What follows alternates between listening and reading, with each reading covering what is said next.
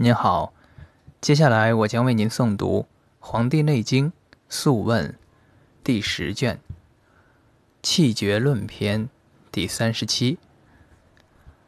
皇帝问曰：“五脏六腑，寒热相宜者何？”岐伯曰：“肾宜寒于肝，臃肿少气；脾宜寒于肝。”臃肿，筋挛；肝遗寒于心，狂，膈中；心遗寒于肺，肺消。肺消者，饮一，搜二，死不治。肺遗寒于肾，为涌水。涌水者，按腹不坚。水气克于大肠，急行则名灼灼，如囊裹浆，水之病也。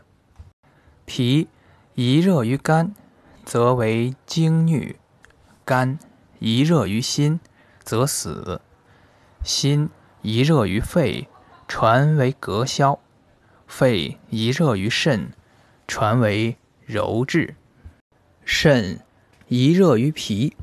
传为虚，肠辟，死不可治。